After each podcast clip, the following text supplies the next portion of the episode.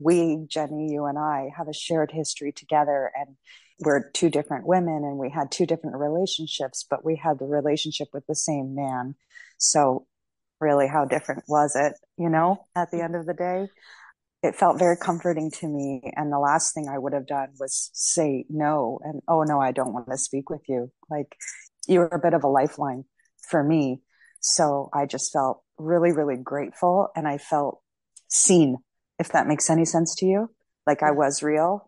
My relationship with him was real and you are real and your relationship with him was real and we mattered. And if only we could find that comfort within each other, then that was better than nothing. I needed people and you were my people, you know?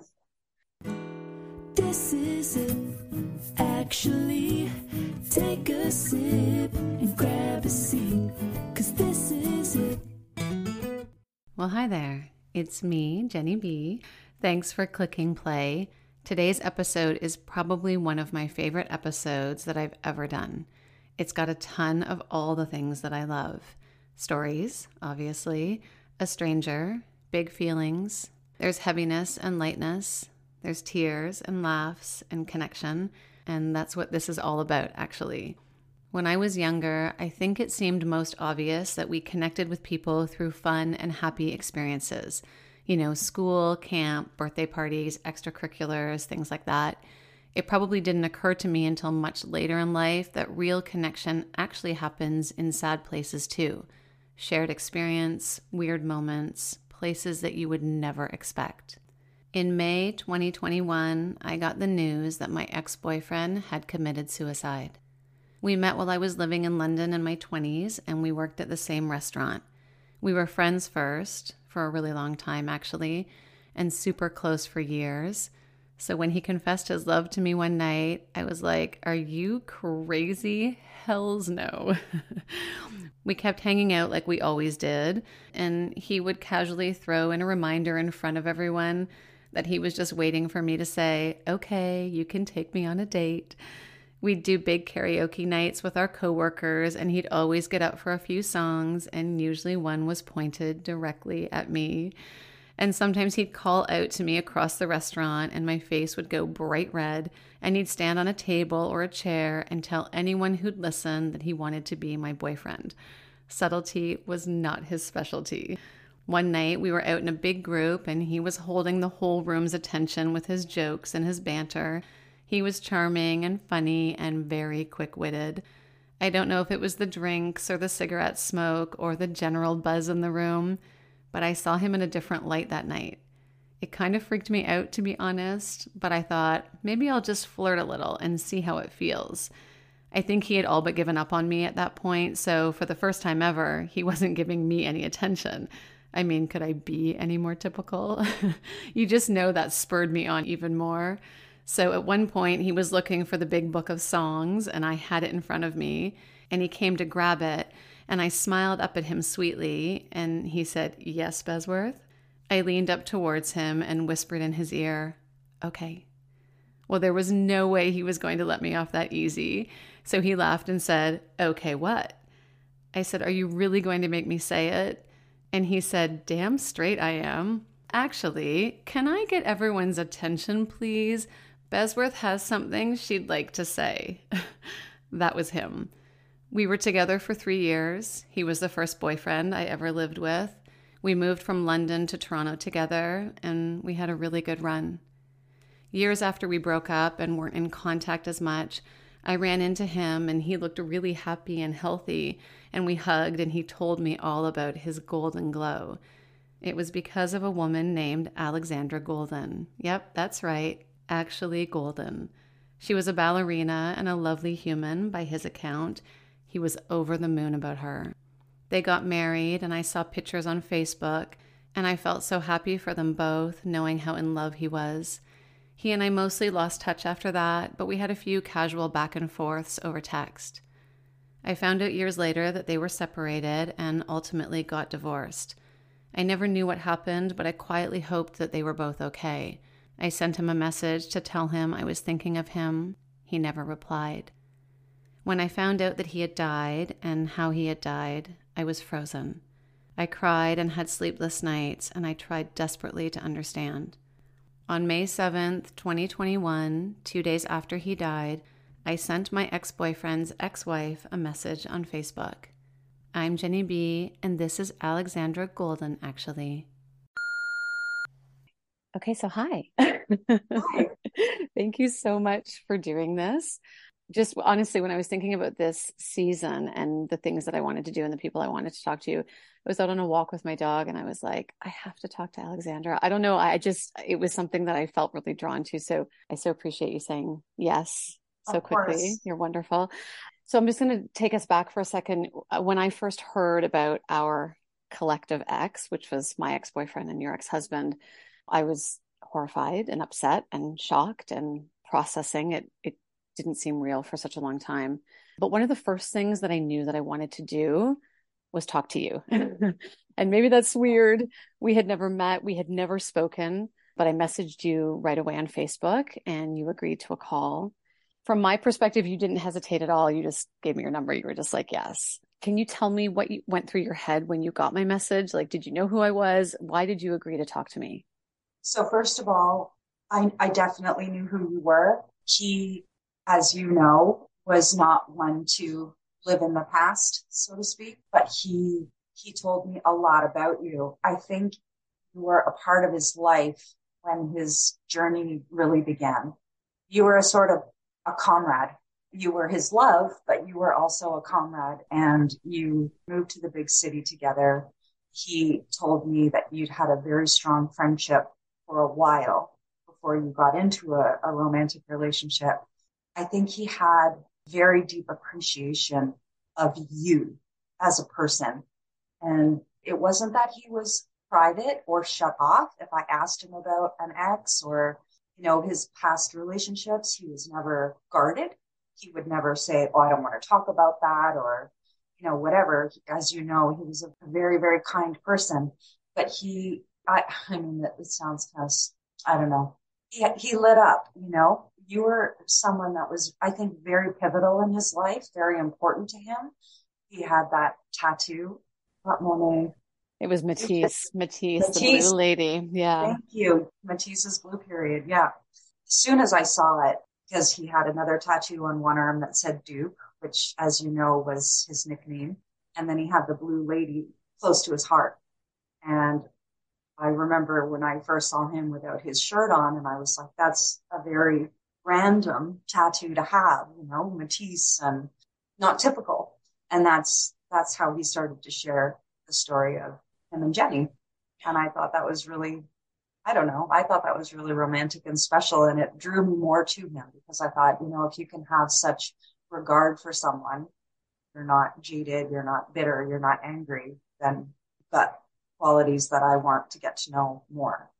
That's a really, really strong way of sort of dissecting, for lack of a better word, a person, because I agree with you. You know, I, I've stayed friends with a lot of my exes or people that I've dated, and a lot, and a lot of people don't understand that. But even if you're not close to that person and, and how you speak about that person, yes, it says a lot about them, but it sure as heck says a lot about you as well. And and you were right. You are right. He's was very, very kind and he liked to move on from things. And I I'm so I'm like beaming, my ears are hurting from smiling so big because it's so nice to to know that he felt that and he held that. And I talked to him a few times, several times, I would say, and then and then we fell out of touch. But when he first started seeing you and dating you, you were the love. I was like, this Alexandra Gold- Golden of all names. This amazing last name. She was like the golden girl. Um, and I had heard so much about you. So it's so, it was so special for me to be able to talk to you about this and to, to share this with you. Why did you agree to talk to me?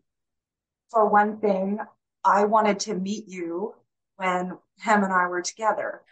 And please believe me when I say it wasn't out of jealousy or, you know, I need to size this lady up he didn't speak of you that way. You know, he didn't throw your relationship in my face as a, she was the greatest, you need to step up. It wasn't like that, but he spoke so highly of you. I was just really want to meet this person, you know, like I just, I love meeting people and I'm very, very much like you. I have maintained relationships with everyone in my life that mattered to me. These people were momentous for me. You know, everybody taught me something I learned from every relationship I was in. And because we didn't necessarily work out romantically doesn't mean that I don't want to know you anymore. I'm a little jaded now, unfortunately, because of our shared experience, but I wasn't. You know, I wasn't a jaded person. I'm a very optimistic, hopeful person. I never had that need to cut ties with people. And and luckily too, you know, I was never hurt, damaged, abused. So I never needed to walk away from that. And another reason I was so keen to speak with you, and this is really selfish, and I hope this doesn't come across the wrong way, but I was his ex wife when it happened. And luckily, I was close to his sister. I'm close to both of his sisters now, and she's the one that notified me, but I felt really alone, really, really alone because in my new world, I'm in a new relationship. I have his family now and our current circle of friends didn't know him. So I just felt like I didn't have a seat at the table to participate with the family grief, to participate in the funeral arrangements, not doing anything at the funeral except for attending.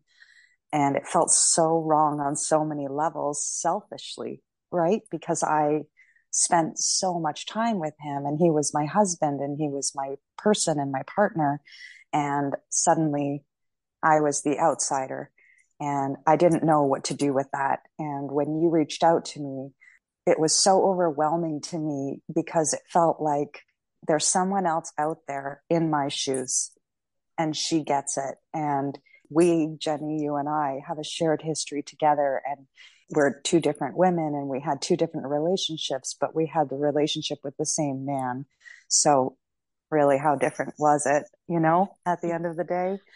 It felt very comforting to me. And the last thing I would have done was say no and, oh no, I don't want to speak with you. Like you're a bit of a lifeline for me. So I just felt really, really grateful and I felt seen, if that makes any sense to you. Like I was real. My relationship with him was real and you are real and your relationship with him was real and we mattered. And if only we could find that comfort within each other, then that was better than nothing. I needed people and you, were my people, you know? Yeah. yeah. That's, you've took the words right out of my mouth. That's exactly how I felt. We talked for almost two hours. Mm-hmm. it was so incredibly comforting for mm-hmm. me to hear about your relationship. That was that was almost something that surprised me. I didn't really know what I was going in for. It was selfish. 100% you're right. It was absolutely selfish. I needed to talk to somebody else that knew him, somebody that was now I guess quote unquote on the outside.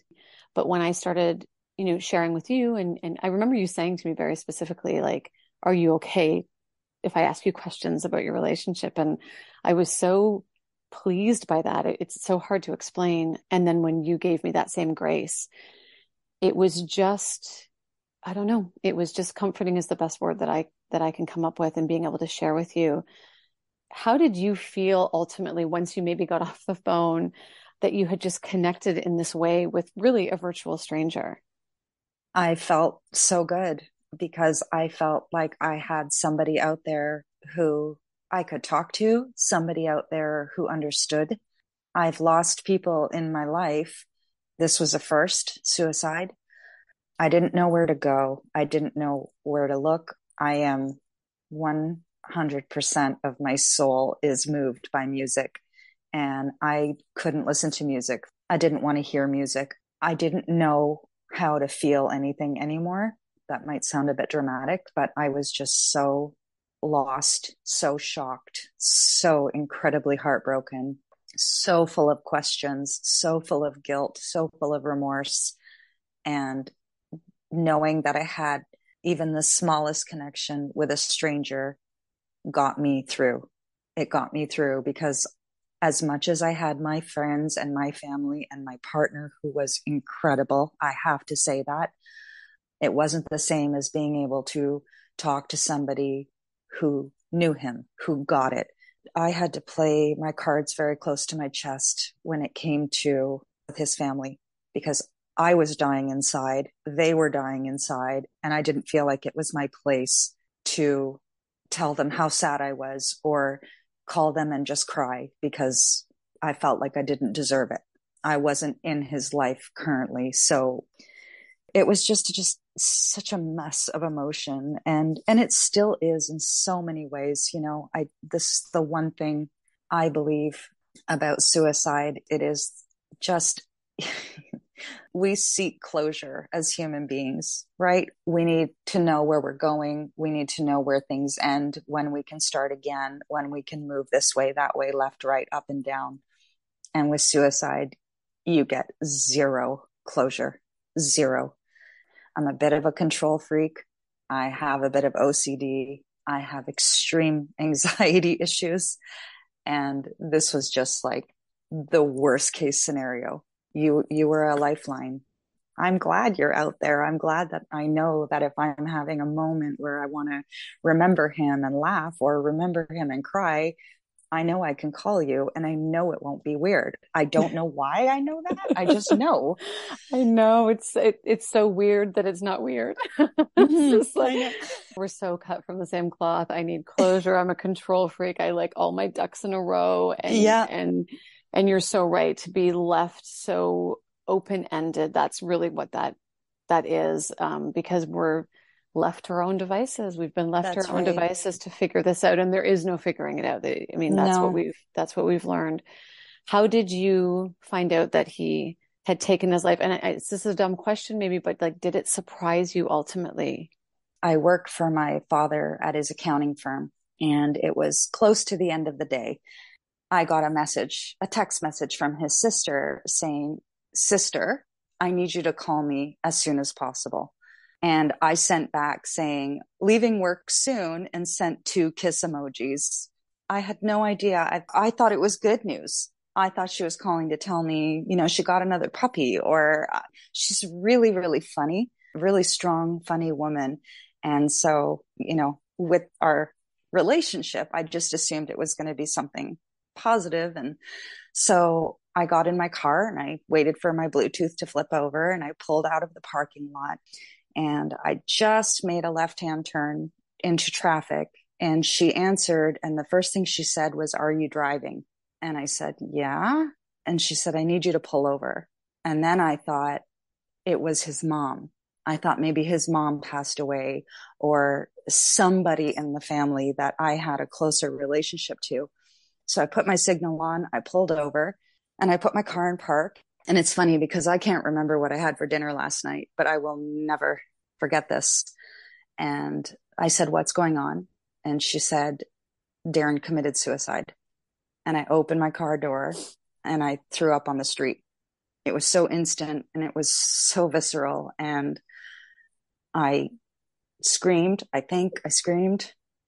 And I asked, What, what, what, multiple times. She was devastated obviously, needless to say. And I knew I couldn't just sit on the side of the street. So I did a U turn. Somebody up there was looking out for me because I didn't hit any cars. And I did a U turn. I pulled back into the office, and my father was just getting into his car. And I rolled my window down and I just screamed that Darren was dead. And he said, Get out of the car. And I got out of the car and he helped me back into the office. I sat in a chair. He got me a bottle of water. I was literally hyperventilating.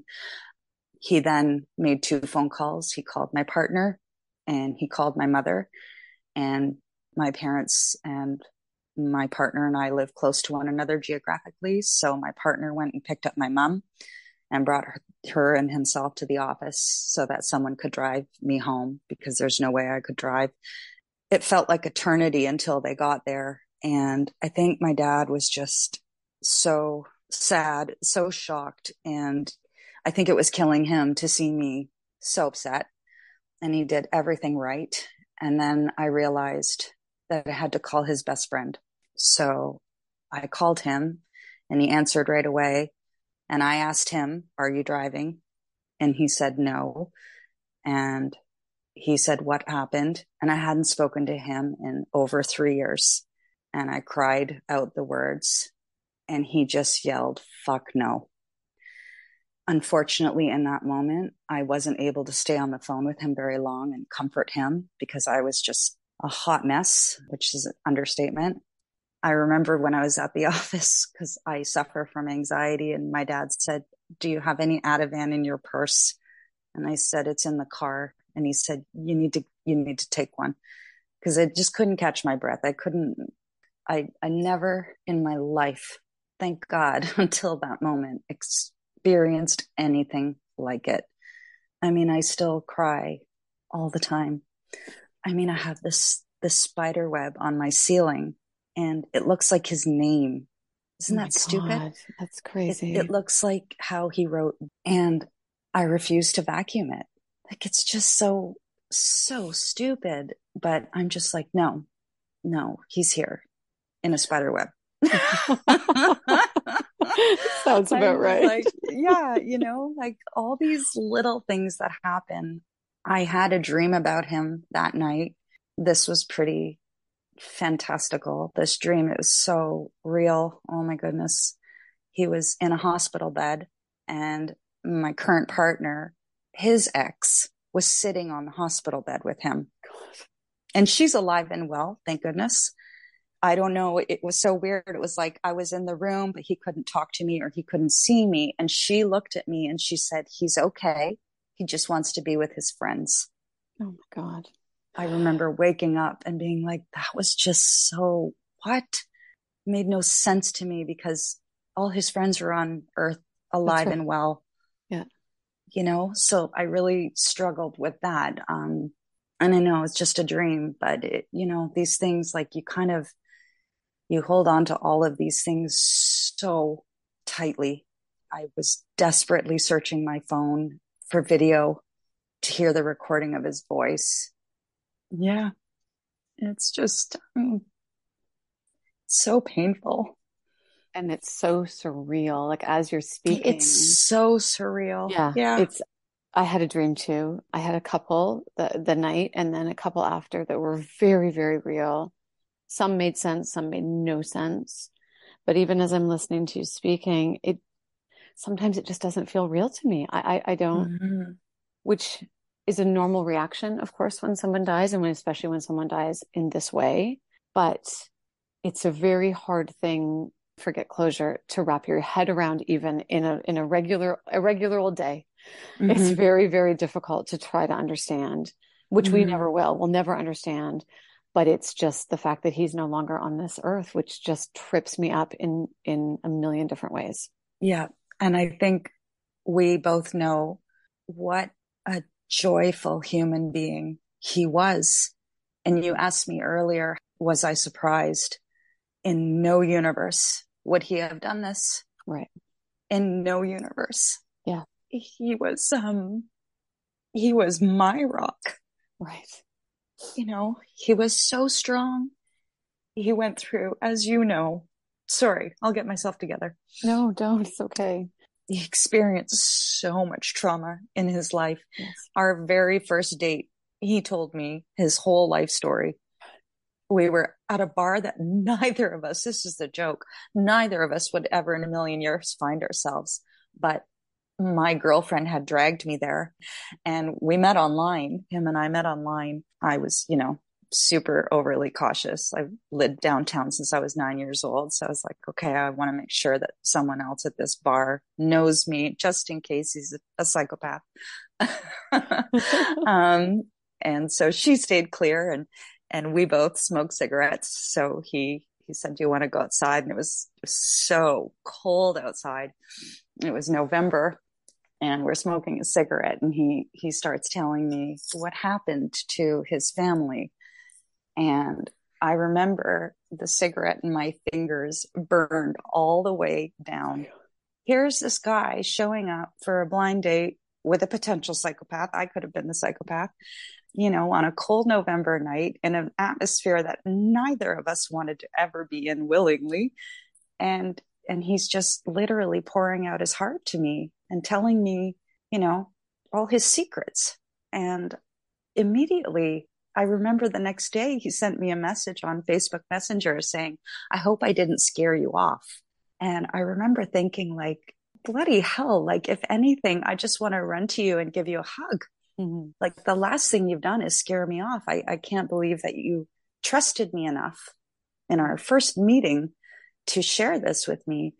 He was so, so funny. funny. He made everybody laugh. He was just so kind. He was the guy that, you know, held the door for everybody. If someone had a chore, he was like, Oh, I'll do it. I'll do it. My circle of friends, I think they ended up loving him more than me at the end of the day. yes. And, and I, I mean that a little bit, you know, because he became family so mm instantly. I never in a million years would have thought that this is something that he would have done now after the fact. And I've had time to speak with his family and learn more. I could say retrospectively, okay, yeah, something wasn't right. Mm-hmm. But at that time, having had no contact for such a long time, and the crazy part is, I called him two weeks before randomly. It was COVID, and I was just driving my car, and I thought, you know what? Screw you. You don't want to talk to me. I'll talk to your voicemail. Mm-hmm. And, you know, his voicemail never changed. And I said, Hi, it's me. I know you don't necessarily want to talk, so I'm just going to leave you a voicemail and I I'm just thinking about you and I hope you're doing well and I hope you're staying healthy and this COVID is crazy and I'm always here if you want to talk. And then I, you know, said goodbye and hung up and kind of shrugged, you know, like maybe he'll call, maybe he'll text. He probably won't. Then, you know, literally two weeks later, like, yeah. Wow. I didn't know that. I mean, that was one thing that I was always thinking about for myself too is that there were times when I wanted to send a message mm. or for whatever reason if I saw that you know something got posted and I was like oh that just seems a little bit sort of off center of what he is or just the idea of checking in and my girls because I've always spoken so highly of him Mm-hmm. There was always a joke in this family that whenever I would sort of tell this, I'd start to tell a story about him, they'd go, "Ugh, Darren," and it became this joke in the family was like this perfect person, this wonderful person. Yeah. Ugh, whatever. As you said, I remember him as yes, the funniest and the sweetest guy in the room. My mom adored him. My sister, my my brothers, everyone loved him he was generous and he was silly. Mm-hmm. I just always found that people gravitated to him, like you wanted mm-hmm. to be in his presence, which maybe sounds cliche after the fact, you know, someone's died, but it's true that I, I don't remember him in any other way. And, I, and that's who he was. So, you know, how do we as people who once knew and loved a person very much, how do you come to terms with accepting that there was actually more than what we saw or more that we just didn't know because you know, I hadn't known him for a long time, but I felt him, I knew him very well. And I've spent many moments thinking if I just sent the message, if I had just mm-hmm. reached out more, it's the plight of people that are left behind, right? Something that everyone has told me don't read into it. It doesn't mean anything. But he was found at six o'clock in the morning. He, as you know, jumped off his balcony. And I've spoken to his family since, and they put time of death anywhere between midnight, 3 a.m., 4 a.m. on May the 5th. May the 4th was our wedding anniversary. And I, I can't not read into that. The woman that he was in a relationship with when he passed spoke to me over the phone. I had a million and one questions. And she said that that night he had made a steak and lobster, a surf and turf dinner. And that was what we had on our wedding night. And that was sort of our go to, like, let's have a treat. Mm-hmm. As you know, the boy could cook. He could you cook. know, he could cook. so, you know, and she had questioned him, What are you doing? And he said, I'm never eating chicken again. And I mean, she, she didn't know. So she just took it as he's sick of chicken, but he made himself this, you know, schmancy dinner. And maybe it did mean nothing. Maybe the timing was random, but I find it very hard to believe that knowing that that was our wedding night. that was what we had for dinner. And maybe that's selfish of me, right? Maybe that's me wanting to believe that he still thought about me or he still cared about me. But I just find it, I find it peculiar. Yeah, it is incredibly peculiar, you know, for lack of ironic. Yeah, yeah, yes. yeah, yeah. The timing of that for sure.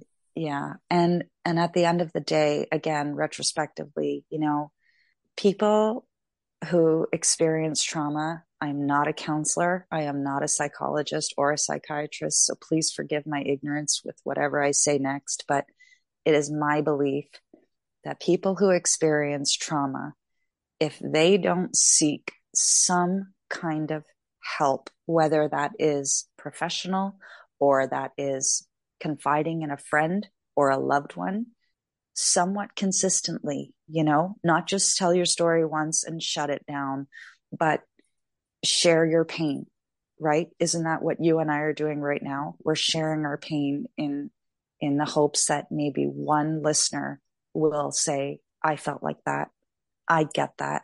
That helped me or maybe they'll get angry about it and say oh my god these women you know but you, you know we're we're doing this for a reason we're not mm-hmm. just doing this to listen to ourselves talk because it's not an easy topic no but i i believe that you know he carried that trauma like a cancer that's what i believe and i mm-hmm. believe that he got to a point where he was so tired and he didn't want to carry it anymore yeah. and I know that he loved his family. I know he loved his mother. I know he loved his sisters and his brother in law and his niece and his nephew to the ends of the earth. I know that in my bones. Mm-hmm. I, I know how much he loved his friends and family. This wasn't an act of anger. This wasn't something that he was flippant about, wasn't flippant about anything, mm. anything. And I believe that he was just, he just got too tired. That, that's what I believe. And that oddly brings me some peace, mm-hmm. you know? when my mom died, a friend said to me, grief is just love with no place to go. Mm-hmm. Oh man. And I, you know, sometimes people always send you things when you're in, in grief and, and there's been a, a tragedy and some things stick and some things don't. And that one just, I don't know. I just loved it. I, it, it felt really poignant to me.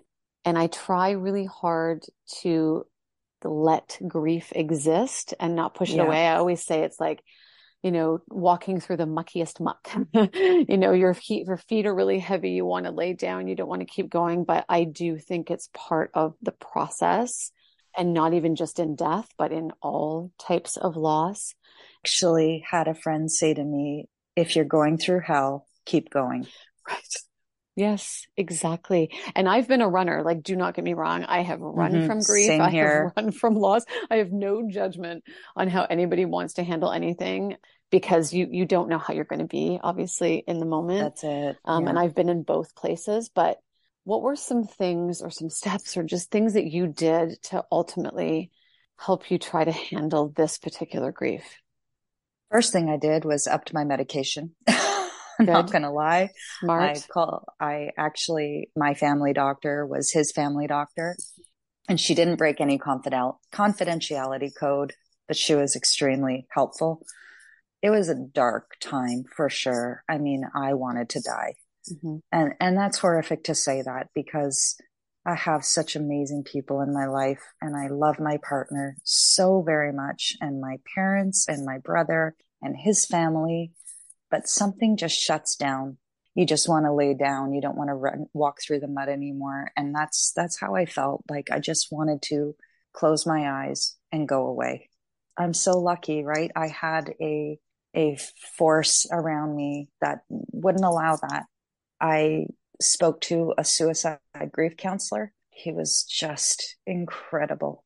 I remember, you know, we were emailing one another and he said, I will call at 4.30. And boy, oh boy, he called at 4.30. And when the phone was ringing, I remember thinking, like, what is this person going to say? Right. Like, really, what, what are they going to tell me that is going to make me want to get out of bed tomorrow? I don't want to say he didn't say too much, but he allowed me to talk, right. like really, really talk. And he asked me really tough questions and talk about a stranger right? This right. was during COVID. This wasn't even Zoom. I couldn't even see his face. I could only hear his voice. And I mean, man, was he put on this earth for that job because he had the most soothing, comforting voice. It was like a melody. I don't know how else to Amazing. explain it. He was just this incredible human being that helped me. So that that definitely made a difference. I I YouTubed suicide TED Talks. I Googled, what do you do? What do you, how do you recover? I mean, I, I did everything I thought I could to mm-hmm. get information that would help me. And those things did help me. No question. No question. They helped me. But it really, at the end of the day, it was my family and his family ultimately that got me through it. Just this last summer, I went to the cemetery with one of his sisters and he was interred in the wall right next to his dad. And there's a photo of him. And she said, Do you want to be alone for a bit? And I said, That would be lovely. And I pulled out two cigarettes and said, Do you want to smoke? like, I'm sure anyone walking by was like, That girl needs help, you know? and I put my iPhone down and I played our wedding song and I played five other songs. And I, I talked to him like he was literally there. And I was like, oh, I think you'll like this song. It just came out. And, you know, I just, as I was literally sitting on the concrete, his photo was like right across from my eye line. So I just kind of had my hand on his photo and cried and laughed. And then it started to rain. I was like, of course, but this is, this is good. You'll appreciate this. After about 25 minutes of sitting there and having my time, his sister and his niece come back. They're low. They're crunched down and I thought his niece was crying. She was red in her face and, and she had tears in her eyes. And I thought, oh my God, this poor girl, you know. And then I realized she was laughing and his sister was laughing. And the wall that he's interred in is about seven feet tall. And over that wall is more grass and actual graves. And there was a woman with her elderly mother digging someone's grave. Pardon? the daughter is yelling, Ma, keep an eye out. Stop and it. we are just killing ourselves laughing. and now they're on their knees, and the, the daughter is throwing dirt and grass into a no frills grocery bag. Like she doesn't know what to do with it. And his niece is filming this. Now we've gotten in the car and we've driven a little further and we're like meerkats, the three of us sticking our heads out the window with, you know, all of us, our mascara running down our faces from crying to now this is the most ridiculous thing we've ever seen. And we all look at each other and we were like, he did that. He 100% was like, no, no, you're not going to go and cry. You're going to go and laugh. Right. It was just the most absurd, ridiculous thing I've ever seen with my own eyes. And it was just the perfect, I don't even know. Like there's no words. Like it was just, it had him written all over it, that scenario. 100% it did. Oh you know, God, like yes. this just socially awkward horrible like a practical joke right though? Him, him absolutely. funny teasing joking all the things that he would have done. Yeah absolutely. And shocking you like you not believing what you're seeing and him having a laugh about it. A hundred percent. Those those moments they save us they really know? do actually. They, they they take the heaviness away and they say, "Hold on, just focus on this little bit of crazy yeah. for a minute. take a look over here at what's happening." Yeah. You know, the grass is greener. Sometimes it's so fucking true. like actually, literally. yeah, oh like, but it worked for our favor, right? The grass was greener on our side in that right. situation. I've had a lot of guilt in my life when I've come out from under dark clouds of like the way I've handled something or the loss or the grief or the heartache. And then all of a sudden I start to feel happy again. Like after my, my mom died, even when I, I got divorced, I always felt like I was supposed to be walking around in pain. And the first time I felt happy, I was like, uh oh, I shouldn't be feeling happy right now because if I feel happy, then that means I don't miss that person or that mm-hmm. that thing didn't actually happen to me which is of course crazy because you're allowed mm-hmm. to feel all sorts of things at the same time which it took me a long time to learn that loss and grief always exist somewhere that's what i believe do we ever actually move on from the loss like what do you what do you think about that You know, I was just telling you, I sat with him and had my moment and I left. I was driving home, really so cliche, literally into the sunset, driving sure. home. And I had in my mind at that moment all this closure. I said what I needed to say. I cried my little eyes out. I said goodbye. And for weeks, weeks. Now, somebody who's grieving will understand this. Weeks is like years. Mm-hmm. I didn't cry. I didn't feel sad. I was just like, I'm good. I'm healed. It's a miracle. And then it always happens in my car. I have about 500 songs on my playlist and I have a range of taste in music and I'm in my car. And of course, this song by Neil Diamond comes on and it's mm-hmm. called Hello Again, which was his favorite Neil Diamond song. Mm-hmm. Well, if you are familiar with the song, it starts, Hello, my friend. Hello. And I just, oh my God, you know, thanks a lot. You know, I was oh doing God. really well. And it takes nothing to bring you to your knees. Mm-hmm. And I think that is the, the part of grief that you have to accept is that it never goes away. And my girlfriend, actually, who was his work wife, I feel like she needs a major shout out. Such a huge part for me in, in having comfort. But she sent me this YouTube video. This gentleman shows a rubber ball. It's a rubber ball in a box, and the rubber ball is grief.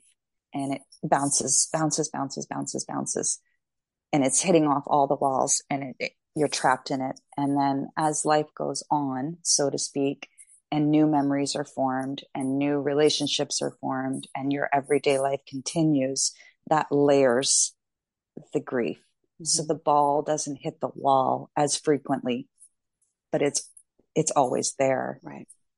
You, you become like a grief thief and you steal other people's comforts and some of them work for you and some of them don't. And maybe today that didn't work for me, but three weeks later it did.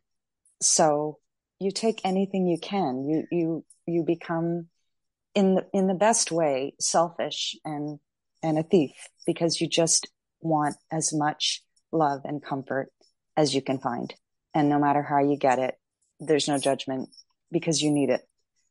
I believe that he believed in more because I bought him a, a, small bench for Christmas one year for him to put his running shoes on.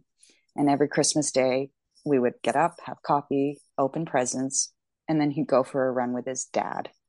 And I don't believe that someone who doesn't believe in the afterlife would do something like that. Right. This is what comforts me, right? He's with his dad and hopefully not too soon, but we will all meet again just be best friends with everybody and have the best time. that is the dream. I mean, my mom would have been not happy to see him, but very happy to see him because no one could match up to him. she loved mm-hmm. him so much. Mm-hmm. So that gave me comfort. I thought, you know, well, if they're together, I don't know exactly what I believe, but I do believe that they are around us. And it, it, it doesn't have to be true to make you feel better. Mm-hmm. Right. That's it. That's it. You take what you can. There is no judgment. There is no handbook. There's no right way. There's no wrong way. It's your way. And hopefully the people around you, your community of friends and family will help carry you through. We are not alone. And, and that's the part of grief that I find so evil is it makes you feel alone. It convinces you that you are all alone and it's so far from the truth. He lives in my heart. And as long as my heart is beating, he's still there. Why do you think it's important to talk to strangers? Again, it's selfish. I get something out of it. You know, my partner, he teases me because we go on holiday and I'll say, I'm going to go get a coffee or an ice cream. And two hours later, I come back and he'll text me, Are you lost? like if I go through our text history, he's probably written that to me more than a dozen times. Are you lost? Because I just met some wonderful chap from Great Britain.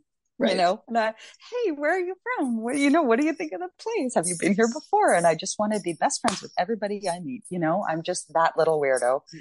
It's interesting. You mm. learn, you grow. You never know what the person around the corner is going to do for you. People can break you and people can make you. And I'm going to continue to talk to strangers in the grocery store. Even last night, a perfect example. I went to Longo's. I finished, I teach dance at night and I went into Longo's to get something to eat and all of the cash registers were demolished except for two and they are all self checkout and they all have plastic over them. They're clearly being built. And I go to the cash and this gorgeous young lady, probably 20 years old, is working and all these things are running through my head. And I thought, all I have to do is tap my card and leave. But for some reason, my verbal diarrhea started and I said, is this going to affect your job? And she said, yeah, we all just got an email saying our hours will be drastically cut. And I said, I'm so sorry to hear that. Humans are so much better than machines. And she just looked at me like, thanks.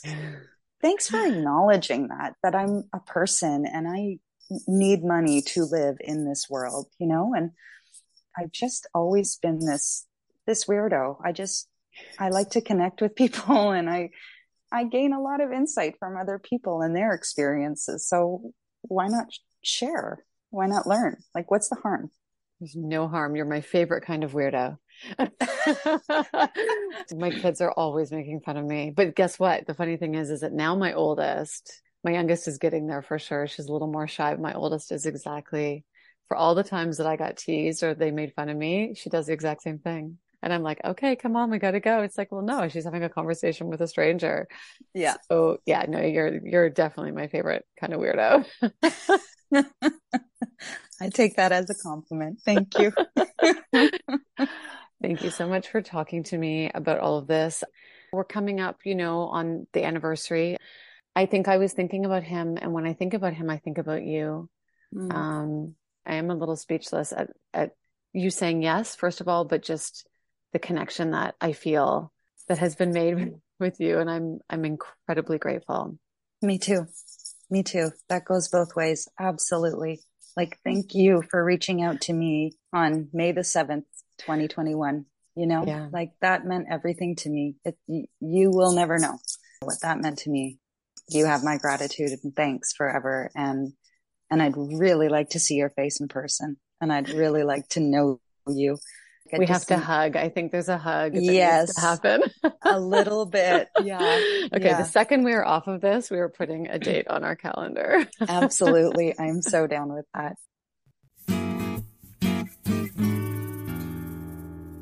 Thank you from the bottom of my heart to Alexandra Golden. I always have to say her whole name because it's just so darn glorious. I'm not speechless often, but this conversation left me with so much pause. She was gracious and eloquent and giving and vulnerable and willing. Grateful doesn't even begin to describe how I feel, and let's just say she went in the joy jar. It's a testament to never really knowing where a connection will come from. It's funny when we find connection in strange places, but being in grief together with a stranger, it made all the sense in the world to both of us. There's no rules on how to grieve or how to process grief. I've become a firm believer in going where your heart tells you. I think that's what we both did here, and I hope that you take something from it. Of the estimated 4,000 suicide deaths in Canada each year, close to 75% are men.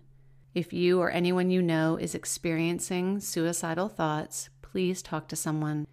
In Canada, you can call 1 833 456 4566 Help is available 24 hours a day, 7 days a week, 365 days a year. You can also visit their website at talksuicide.ca. If you are in the U.S., call the National Suicide Prevention Line at 1 800 273 TALK. I promise you are not alone. Thank you for spending time with me today. Now go say something nice to someone. This is it, actually. Take a sip and grab a seat, cause this is